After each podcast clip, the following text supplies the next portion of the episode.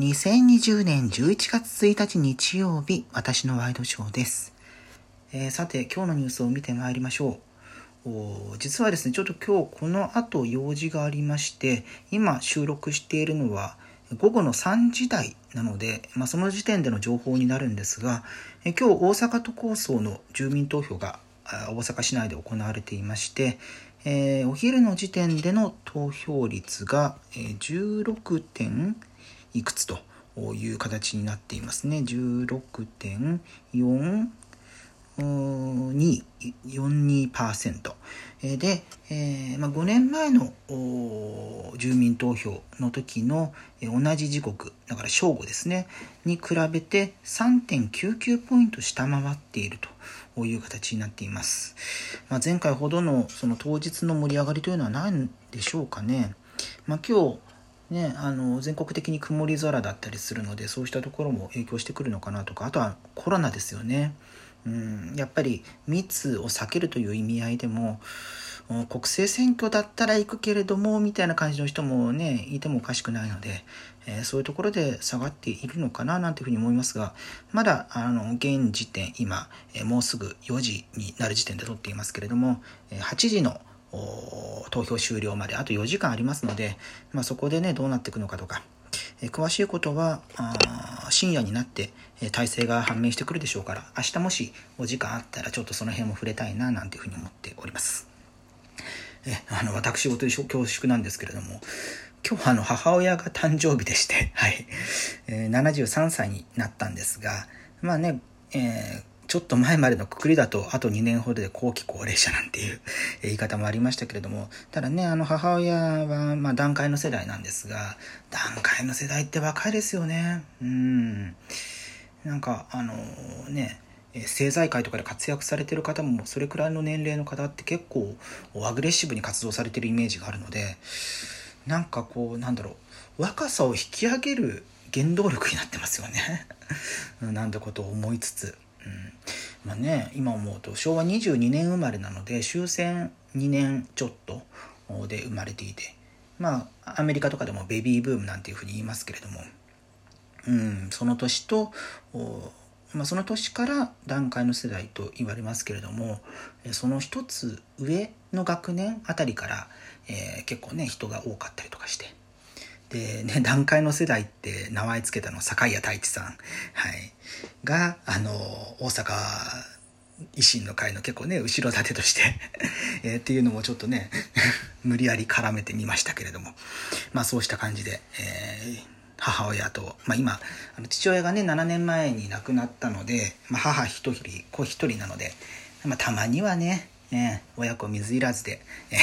というような感じもあるので、え、ちょっと早めに収録させていただいております。えということもあって、ちょっと今日の最新ニュースが、えなかなか終えていないこともあり、えここ最近あの自分が接触した、接触した？触れた、え話題について、えちょっと振り返ってみようかなというふうに思うんですけれども、あの先々週ですか、えー、久々に会社お休み普通に、えー、いただきまして、えー、まあ一日何しようかなと思って一日ゴロゴロしてんのもあれだなとか思ってもう朝っぱらから映画を見ることにしたんですね。でうちからあまあ頑張れば徒歩圏内 とかのところに、えー、吉祥寺がありまして東京の。でそこのアップリンクで、えー、上映されていた。もう多分上映終了されてるのかな？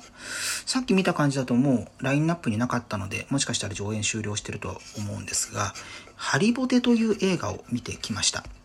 これ制作したのが富山県の、え TBS 系の放送局、チューリップテレビというところが制作しているんですけれども、監督がえそのチューリップテレビのキャスターと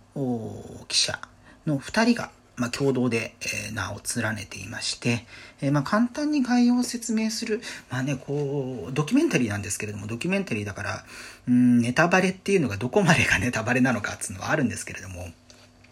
えー、まあ、簡単に言いますと、え数年前に富山市議会で、え議員報酬の引き上げが、え審議されまして可決されたわけなんですが、まあ、そこに端を発して、えその地元のメディア、まあ、中陸プテレビをはじめ、え、現地の地方紙とか、えそうしたところが、えそれが、ま適切な、え報酬の引き上げなのかというところの取材を通して、え徐々に、えその影にある闇に、えこうクローズアップしていくような内容になっていましてで、えそこに出てくるキャスターの伊尾木部さんという方と、えー、記者の砂沢さんと、まあ、このお二人が、特にですね、えー、不正のところにメスを入れていってでいわゆる辞職ドミノが市議会で起きていくとそういうようなところを描いている作品になります。でまあこの作品結構ねもう何ヶ月前、3ヶ月くらい前から上映されているんでしょうか。なかなかちょっと外に出るタイミングとかなくて え、見れてなかったんですけれども、はい、見に行ったんですが、えー、まあ、今あの話したような内容で、えー、まあ、政治の汚職といいますか、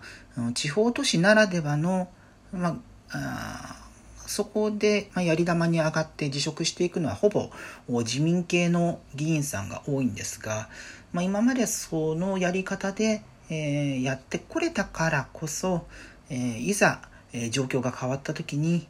うん、どう対処していくのかみたいなどうやって海を出し切るのかみたいなところがメインテーマになっていて、まあ、政治腐敗という文脈で見ることはできるんですが、私はちょっとそういう視点よりもメディアの今地方メディアの今みたいなところが見られる内容になってくるのかななんていうふうに思いながら眺めておりました。まあ、具体的に言いますとですね、えー、まあ、チューリップテレビっていうのは、えー、いわゆる平成新曲というふうにくくられるメディアの一つなんですね。まあ、平成新曲って何かと言いますと、うん、平成に入ってから開局した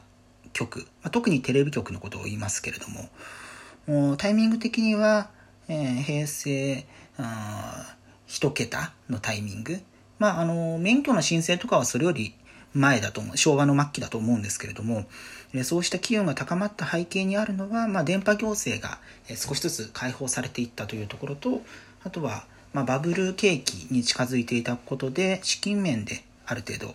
余裕が出てきたと。いうのがあって、えー、地元の有力企業と地方紙がお金を出し合って新しいテレビ局を開局しつつあるタイミングが、えー、30年ちょっと前にあったんですけれども、まあ、その時に立ち上がった一つがこのチューリップテレビなわけですね。うん、で、まあ、最近あのインターネットが普及して、えー、テレビ、まあ、どうやって、えー、生き残っていくかみたいなのもある中で、えー、そうした現状をつかむいいモデルケースになったのかななんていうふうに思いまして、まあ、似たようなところだと去年話題になった東海テレビが制作したさよならテレビと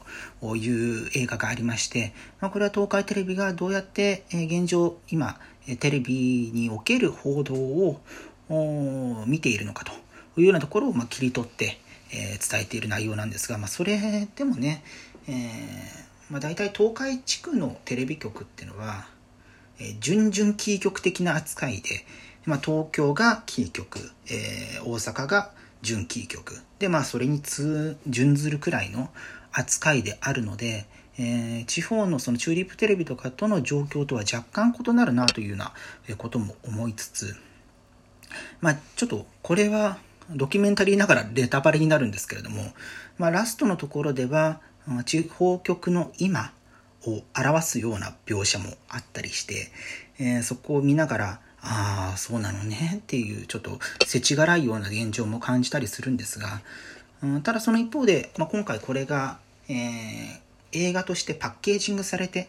それまでの報道をパッケージングして、えー、その、まあ、伊予木部監督、砂沢監督の名前でチューリップテレビから出たっていうところは、えー、すごく評価に値するのかななんていうような気もしますね。うんまあ、インターネットがいくら普及したところで、えー、地方の取材っていうのはこれから先も必要になってくるわけですね。うん、やっぱりインターネットで、まあ、横のつながりが増えたところで、えーまあ、半径数キロの圏内で何が起きてるかっていうのは、え、それなりの取材体制を持って、えー、やっていく必要があって、え、必要だと思います。ただそこに資金面としてどういうサポートができるのかと。まあ、ここ数年で、まあ、クロスオーナーシップなんていうふうにも言いますけれども、えー、資本関係をどうするのかみたいなところが問われてくることが多くてですね、えー、まあ、さっきキー局って言いましたけれども、東京の局が、えー、地方局の株も取得して、え親会社として、えまあ、経営基盤を成り立たせていくとか、まあ、それも一つの例ですし、うんまあ、その地方の有力企業が出資比率を上げてやっていくっていうのも一つの手ですし、あとはまあ海外とかで、えー、普及してきているのは、えーまあ、インターネット企業が既存のマスメディアに資金援助を行ってと。